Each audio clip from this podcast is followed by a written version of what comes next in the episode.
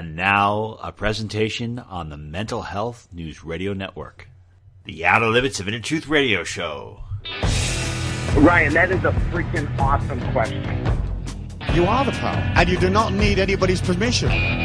He's the only guy that ever crawled out of a grave where people didn't go, oh, ah! Don't worry, don't be afraid, ever, because this is just a ride. You're, you're a great interviewer. You're one of the best.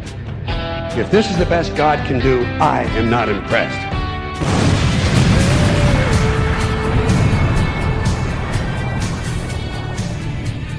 Good evening, everyone, and welcome to the Outer Limits of Inner Truth Radio Show. OuterLimitsRadio.com. I'm your host, Ryan. Tonight, our featured guest is going to talk about how to grow the tree of liberty. And lately, you're probably seeing a trend on our show where we're talking a lot more about freedom. There's a reason because I think there's so much tyranny out there that we have to, you know, put up a stand. And I know some people are saying, ah, you know, we have to have the mass awakening. The masses need to be mobilized and need to be awakened. I'm not worried about the masses at all. I think that there are a handful of people, a small number of people that are passionate, that are willing to take action, they're willing to go stronger, and those are the people that I'm reaching out to. Those are the people who I want to connect with and meet with and grow with. Because I think it's the small number of people throughout history, the resilient ones, the strong ones, the true warriors. They're the ones that change things. They're the ones that will take humanity into the darkness or out of the darkness. And I'm really counting on those small number of people in humanity right now to pull us out of the darkness, to pull us into the light. Because I actually believe in the uh, the will of the people that truly want freedom. I know that you heard me before talking about saying that the world's going to a dark place. Yeah, I think so, but I also now more than ever believe in the power and the will and the motivation of the, the, the, small number of people that really want this. And I think we could do it. So you'll hear more shows that'll be talking about freedom and what we can do to take more actions to uh, have more liberty. But our featured guest, there's something interesting about him, is I, I sense that he's going to be someone really important in the future. And it's happening right now. He doesn't even probably realize it, but He's a well spoken for individual. He's also a prolific writer, and he is the exact type of person that I think we need to keep this movement going, to keep freedom going. He's one of those people that are really out there doing it, and he doesn't even realize it because he's so humble. But I do think that this gentleman is going to become a well known author, a well known speaker in the future, and people years from now are going to look back at the shows and hear that we had him on. So let us begin tonight's program. Welcome you back to the program is Mr. Chris Rossini. He's the editor and he's also a co-host on Friday of the Ron Paul Liberty Report. He also works for the Ron Paul Institute. Mr. Rossini, welcome back to the program, sir. How are you? Ryan, it's great to be back. Thank you for having me on again. Thank you. One of the reasons why we're having Chris back on, aside from the fact that he is pure charisma, is that when you go to the Ron Paul Liberty every week Chris will write another perspective on liberty.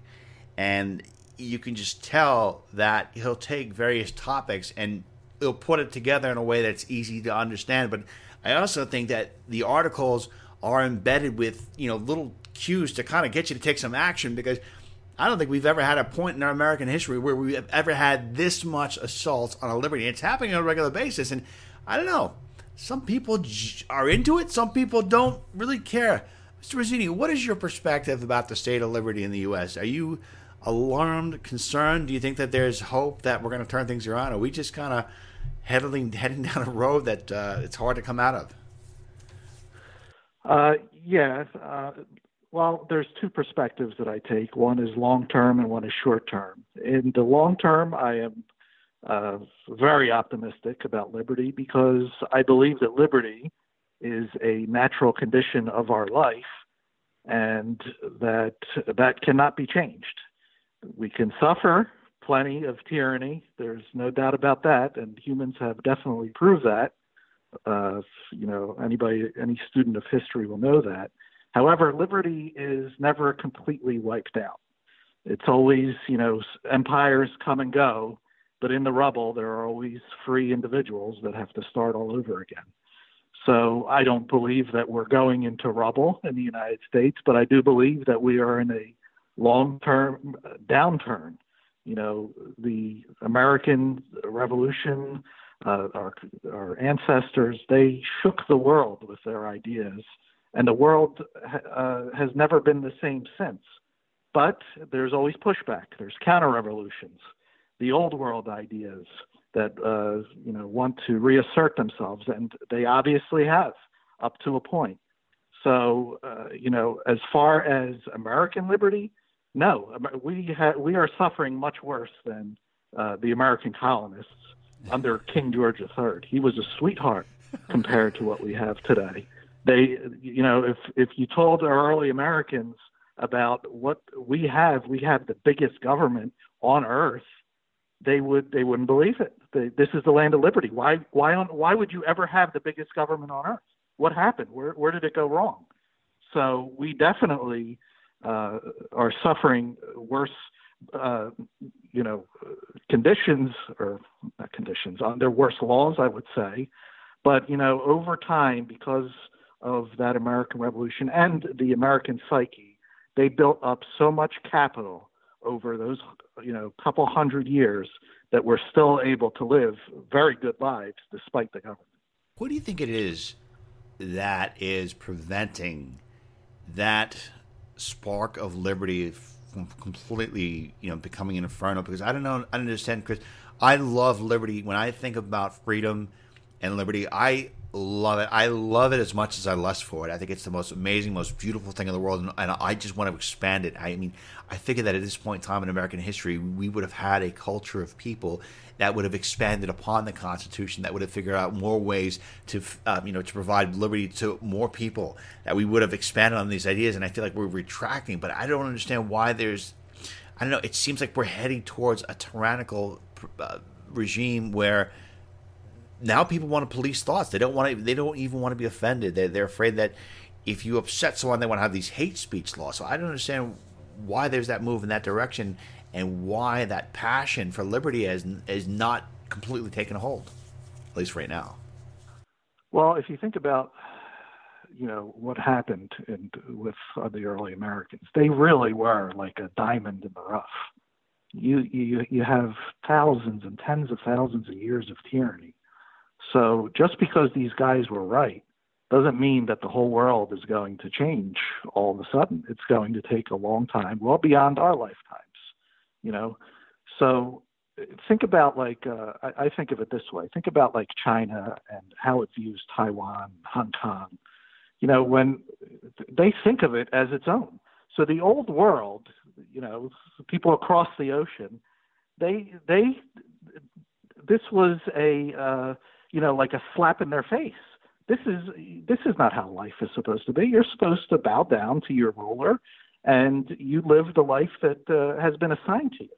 Whereas the Americans changed that dynamic, but they didn't change it in a vacuum. They didn't change it in the Garden of Eden. They changed it in a world that was suffering under tyranny for thousands of years. So this is a long-term struggle, and as far as uh, you know where we are today, people get comfortable with tyranny, and the tyrants know that. They know how to buy you off. They know that you'll take welfare. They know that you'll take their regulations. They know that you'll take their uh, promises of safety and security. So they just they inch away over over time, over time, and 200 and some years later, you find out, yeah, now they're starting to uh, to police thoughts. But like I said, you can only take this to a point. Eventually, they will run out of money. They are they do not have unlimited resources, and you know at that point, you know it'll be time to change again.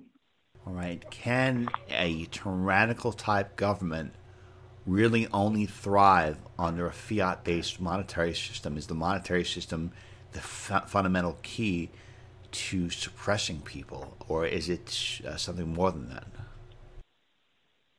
Oh, absolutely. That's that is the I, I the fiat money I call the beating heart of tyranny, because with sound money, we have a say in what happens with it. Can you imagine if we got bills in the mail for the Iraq War, for the Afghanistan War? I mean, people Jeez. would yeah, there would be. who knows what the reaction would be, but it would be very bad, and the government knows that. So the bills don't come in the mail.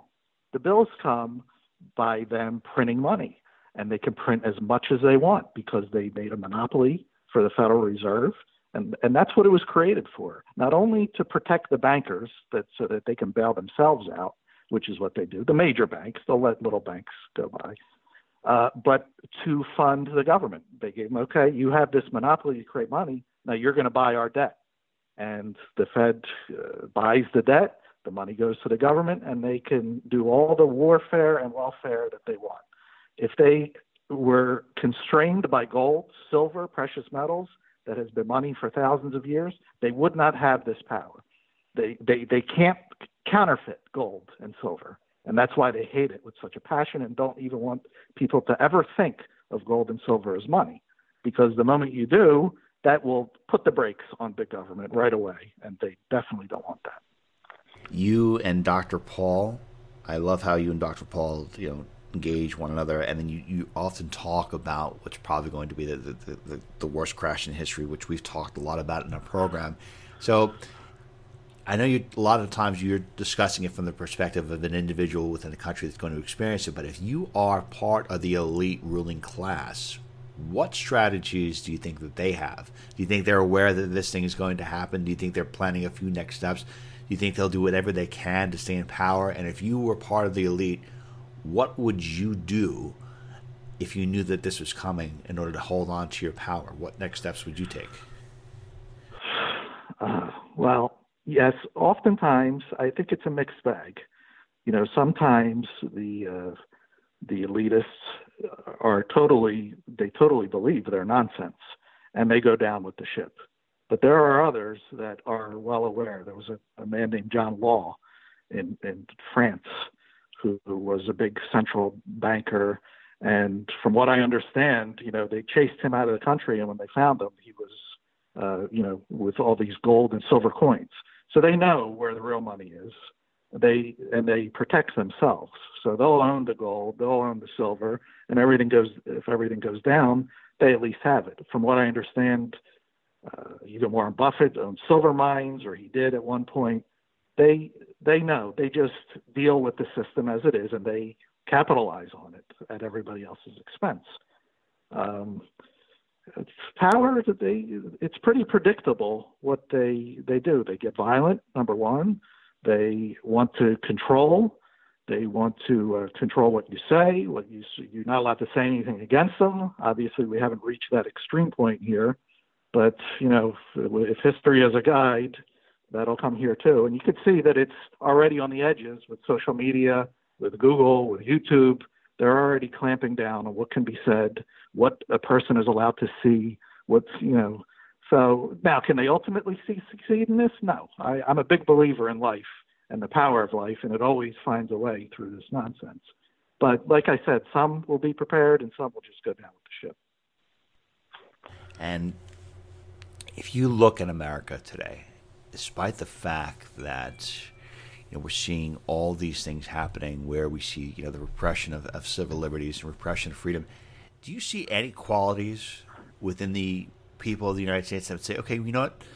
Maybe you don't recognize this right now, but this could be a strength. This could be a potential asset if the country were to ever once again assert itself and demand freedom. Are there any qualities that we consider to be, you know, lame or disturbing or weird right now that may actually turn out to be a valuable asset, a valuable quality for a civilization or population that wants to reclaim its liberty? Um, where I see, where I'm very optimistic is on with the internet and how it it caught on and it really decentralized life and continues to do so down to the minutest, weirdest thing you could think of. People are able to form whatever community they want. They find other people, whatever whatever weird habits they have, they can find them and and get together. And, you know, so the fact that we're able to do that because tyranny thrives on keeping people isolated.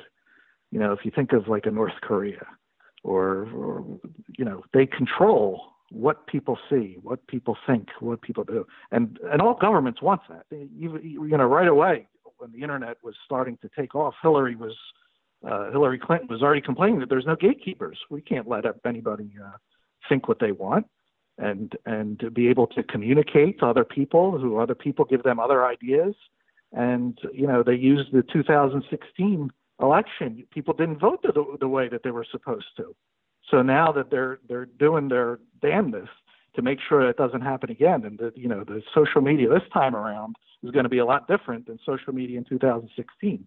They're policing it like you know to Crazy. make sure only the acceptable line is is there. So as long as the internet survives somehow, or a different one comes around, or whatever, I think people have a much better chance than you know the U.S. government itself had people you know trained prior to the internet with the government schools and the media.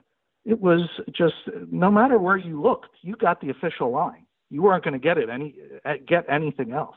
The internet changes that, and that's a big game changer when it comes to liberty. When it comes to liberty, what are you more concerned about? Are you more concerned about a, a government presenting tyranny upon the people, or the tyranny of big tech, where you know they're not bound by any laws? Not to say that the government officials actually follow the, their own rule of laws to begin with, mm-hmm. but because you're in a tech industry, you can say, "Oh well, you know, this is a private industry," and you know, are you more worried about them imposing their, their tyranny upon us? Because I, I look at China and I see the social credit rating system where apparently if you jaywalk, they put your face up on a screen and, and you can't do certain things and you can only play video games a certain hours a day. Now I just discovered this really cool game and I'm like, no, I need a lot more time with this. And I can't imagine I can imagine them saying, no, you're only allowed to play a few hours a day. So I wonder if we're heading towards a, a social credit rating system and we'll get the tyranny through the big tech as opposed to the flat out government directly. Uh, it's easy to see that and predict a straight line to that happening. I don't know if that. I first of all, I think for sure it's being attempted in China first, and for sure you know that the tech companies here are licking their chops. But there's an American spirit here that was never in China. So you're dealing with two different types of people, cultures, beliefs on the relation between power and the individual uh, it's it's different here than in China. So, but the the way, unfortunately, that we have to look at the tech companies today is not as private uh, companies as much as we would like for that to be the case. They are basically arms of the state, even though it's not official on a piece of paper saying, okay, the government owns Twitter or YouTube. No, but they they have ways around, you know, making official proclamations to make it a virtual arm of the state de facto. So that's how we have to, to look at them. That's not how they were presented. I remember when Twitter first came out. I joined it in 2007, I believe, and it was amazing. But what it is in 2019 is absolutely different than uh, than what it was when it first came out. Same thing with Facebook. What a great thing! We we uh, for at least a, a few years there, we were able to meet up with people and now they destroyed it. It's it's totally useless. Who even wants to use it anymore? Because the state, as Ringo Starr says, everything it touches it turns to crap.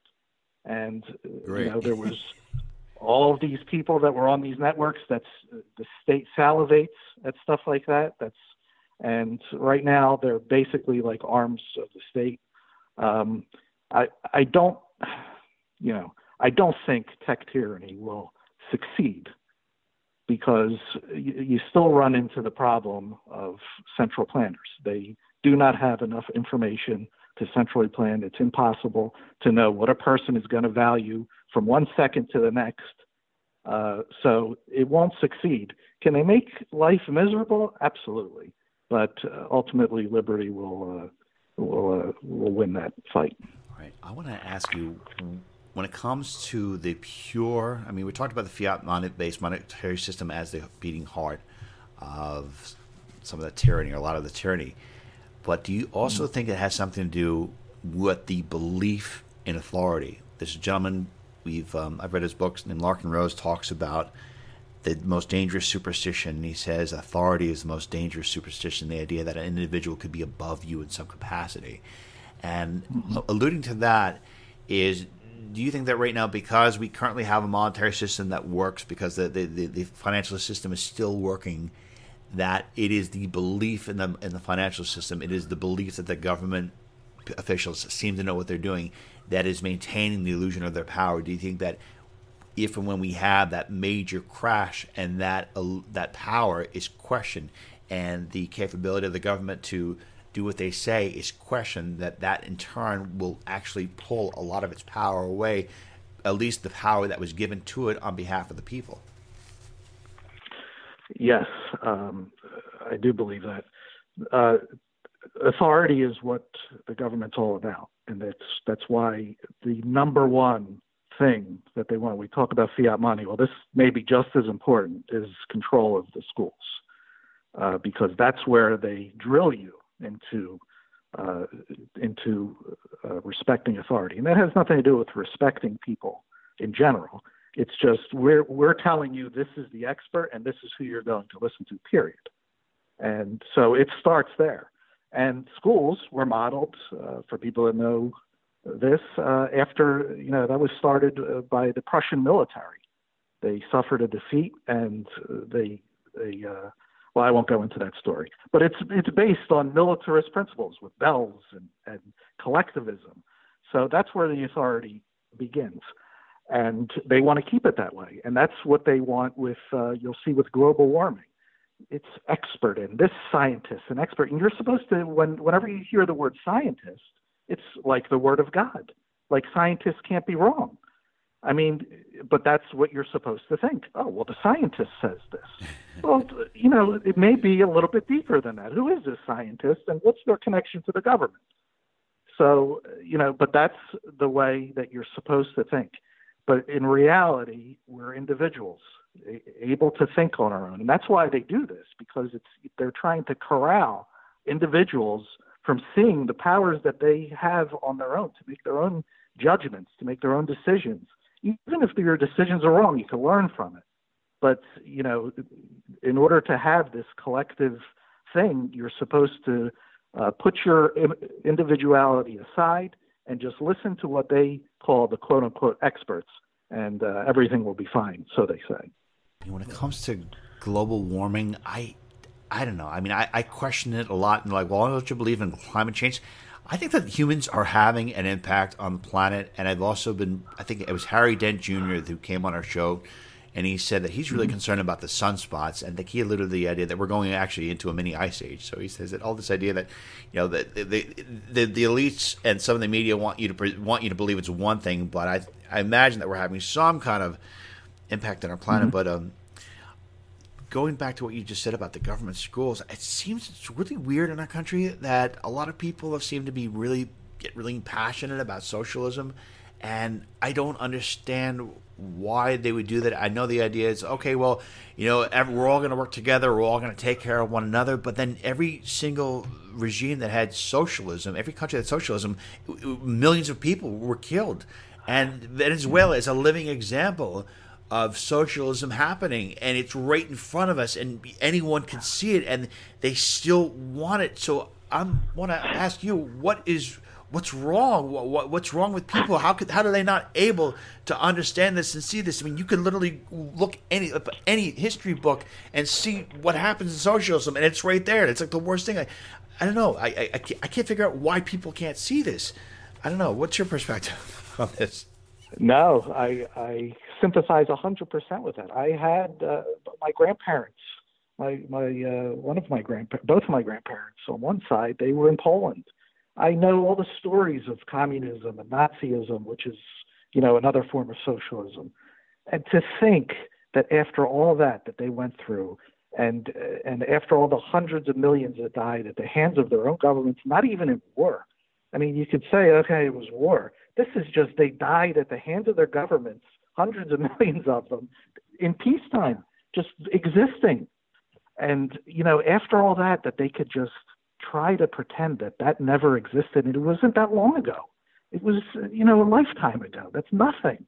But that just shows the power of how uh, of the media that's totally controlled. Obviously, everybody knows that now after Trump, and and the schooling systems that you could you could whitewash away And you know, there's all these excuses that oh they did it wrong. You do socialism this way. No, they did it. They did it uh, the way that it's it's uh, supposed to be, I guess, with, with uh, uh, the state taking over the means of production and even not taking over the means of production, but leaving the means of production in name only as private property, which is what the Nazis and the fascists did. It, it all turned out to be disaster. But uh, you know, th- there's these human emotions of envy. This um, people do not. Some people can't handle other people doing uh, better than them uh, economically. They think that there should be economic equality, which is an absolute impossibility. And uh, you know, if you want it, go look at what Cambodia was like when there was uh, the the, the um, uh, I forget their name now, but the communists were there. That's you, you get equal hell when you have equality. So you know, these are tough human tendencies that we're up against. Uh, but we, our job is just to convince people that look, you're not going to have this fictional equality, no matter how much you desire it nor should it be even desired. You're an individual. You're you're different than everybody else. Why the heck would you want you know everybody to be a carbon copy? Uh, so you know that's what we're up against. It's it's a definitely a tough battle. Seems like a very simple moral value, which I, I figure that with all the institutions that are out there, that, that, that something that that value would be taught repeatedly. I just don't understand you know why it's not presented more often, why people don't seem to grasp it. And, and, when it comes to, I know we seem to live in a culture where everyone's afraid, everyone's talking about, you know, we need this person to keep us safe, we need to surrender more liberty to keep us safe, and I, I just can't stand it. I can't stand the idea that so many mm-hmm. people walk around being afraid because you know no one escapes death, no one gets out of this world alive, mm-hmm. and I, I, don't understand if. Uh, from your perspective, do you think that people are more afraid to experience true freedom or are they more afraid to lose what they know, their comforts of what they know? Do you think that, that the fear is the driving force it's, behind where we're going? It's both, for sure. People are afraid. Number one, most do not understand their freedom, and I get that. I didn't until I learned about it. So you can't hold that against people. And there's, uh, you know, a fear of responsibility fear. It's so much easier to just blame somebody else than to take responsibility for your life. I mean, uh, and, and what you think and what you believe, it's just so, it's just easier. You could just pass it off. And politicians, because they want power, would love for you to pass it off to them because they'll they'll take every penny you have. They'll put your life in danger. They'll try to control your life. Pass off your responsibility to them. They'll take it. And you know, look at we we talked about it on the show today. How Obama's worth like forty million dollars. How wonderful! What a public servant that he's now, you know. So they like it. They they like the fact that people will not be responsible for themselves because it's a road to riches for them, and they never have to worry. Everything is, uh, you know, they get to live a life of luxury uh, because because uh, you know others would not uh, take care or believe in themselves. And you know, on our side, we're not okay with that. We want to at least tell people, look, you have freedom. You're responsible for your life. These people, the promises they make, they'll just keep making them your entire life from when you're born until you die, and they'll never follow through on any of them because it's impossible. But you know that's that's a tough argument. But you, even if we reach a critical minority, that's that's uh, that's worth it. And just knowing that you're doing a good thing is worth it. Are you able to present a visualization, a visualization? of what a true free society looks like. So, say for example, right now we turn back the clock maybe 100, 150 years ago, and let's, let's, let's turn back the clock and we'll just add the fact that you know women and minorities all have the right to vote, and we didn't massacre the Indians. let's just put let's kind of let's add some more things in there. Let's talk about what would a free, what does a genuine free society look like compared to a society that we, what we have right now? What can we expect? Well, the libertarian thought, the ideas of liberty, rest on one simple idea, and that's that you can only get what you want, do what you want, as long as it does not hurt the person or the property of another person. That's what freedom is. So your freedom is not unlimited in the sense that you can go, you know, do whatever you want with no restrictions Your restriction is the liberty of the other individual. Your your liberty stops at his liberty, and he cannot. He can. Uh, he uh, is has to follow the same principles. He can do whatever he wants as long as he doesn't harm you or your property. That's the exact opposite of what we have today. We have today uh, people. They created a government that had a monopoly of force, and that right there, you're you're uh, you're you're you're breaking the rules because if you're you're you're creating an institution that has the ability to use aggressive force against another, well, you're this is like a magnet for everybody that wants to rob, steal, kill, and that's you know when you look in government, that's who we have. They they want wars, they want to steal, they want to, so they, you know, but people have to believe that, and a lot of people they like it. They like this political stuff. They like to fight. They like to take from others. They want to take from billionaires. They want to take from this person.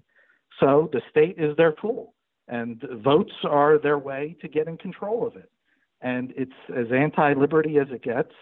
But uh, you know, as I said, there's only one principle: a voluntary association with people. Don't take their stuff, and they can't take your stuff. You don't have a right to uh, their labor or their property or, or anything that is not yours. And whatever you get, you have to get it voluntarily. It's it's a big ask. It shouldn't be. It seems like most people, when they hear that, they oh, yeah, how can you disagree with that? But once the uh, camera lights go on and the politician is on a screen, they're easily fooled into believing something else. I love what you just said, and I one of the reasons why we love to talk about liberty on our show is because I think it's crucial to evolution and to your expanding of your own consciousness. Because I think if you you treat people compassionately and you don't focus on harming other people, you focus on your own development. And some of the Yeah. wisest people I think we've come across, like you know, Dr. Paul. I mean, he's a selfless individual.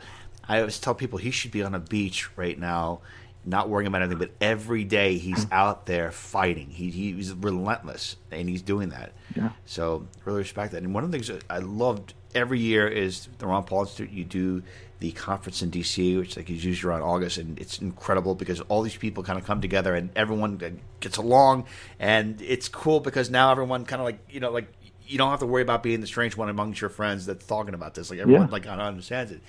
But it's cool because you meet people and you want to expand it. And one of your quotes, one of your articles, quoted George Washington. It says, "Liberty, when it begins to take root, is a plant of rapid growth." So for people out there that want to expand liberty, that want to really foster these ideas of liberty to get that plant to grow even faster, what are some of your recommendations? Okay, well, the number one thing is to the best of your ability, you have to start with yourself. Your life is the only one that you're going to experience. I can't experience Ryan's life, he can't experience mine. We're all, we're what we have. So that's where we have to start. And it's and that's where a majority of the focus has to be. We're not here, I don't believe, to change the world. The world will go on. It went on without us before us, and it'll go on after us but we do have this power to change ourselves and our understanding and how to interact with people. We live in a world with other people. How what's the best way to interact?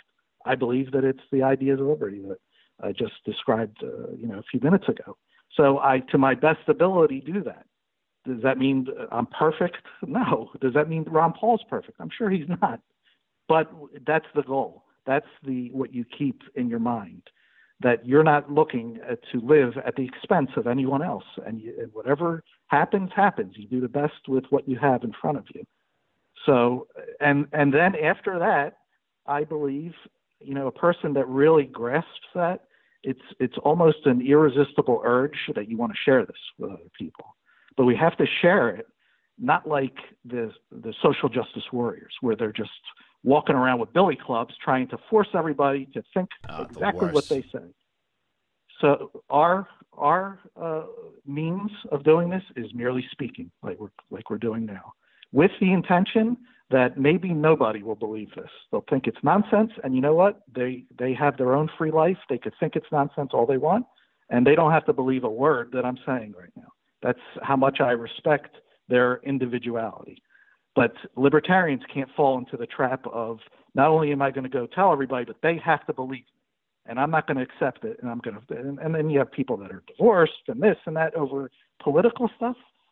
So you have to keep things in perspective of that everyone is an individual. Some are going to believe what you're saying and adopt it for their life. Others will not, and that's okay. The the main focus is to make yourself into something better and just the way that it works, more and more people will start to believe you. Mr. Chris Rossini, the editor and Friday co-host of the Ron Paul Liberty Report. I want to thank you so much for being with us today and I want to tell you guys something. If you're listening to this interview from the future, obviously you know that Chris is a prolific writer. He probably has several books out right now, and you knew that in the early days that uh, he was on our show. So it was a great honor to have you with us, Chris. Thank you so much. My pleasure. Thank you, Ryan. Okay, everyone, that concludes today's edition of the Outer Limits of Inner Truth. Special thanks to our terrific guest, Mr. Chris Rossini. And special thanks, as always, to our virtues Miss Carrie O'Connor, Miss Lisa Kaza, and Miss Constance Stellas. To learn more about the Outer Limits of Inner Truth, please go to our website at outerlimitsradio.com.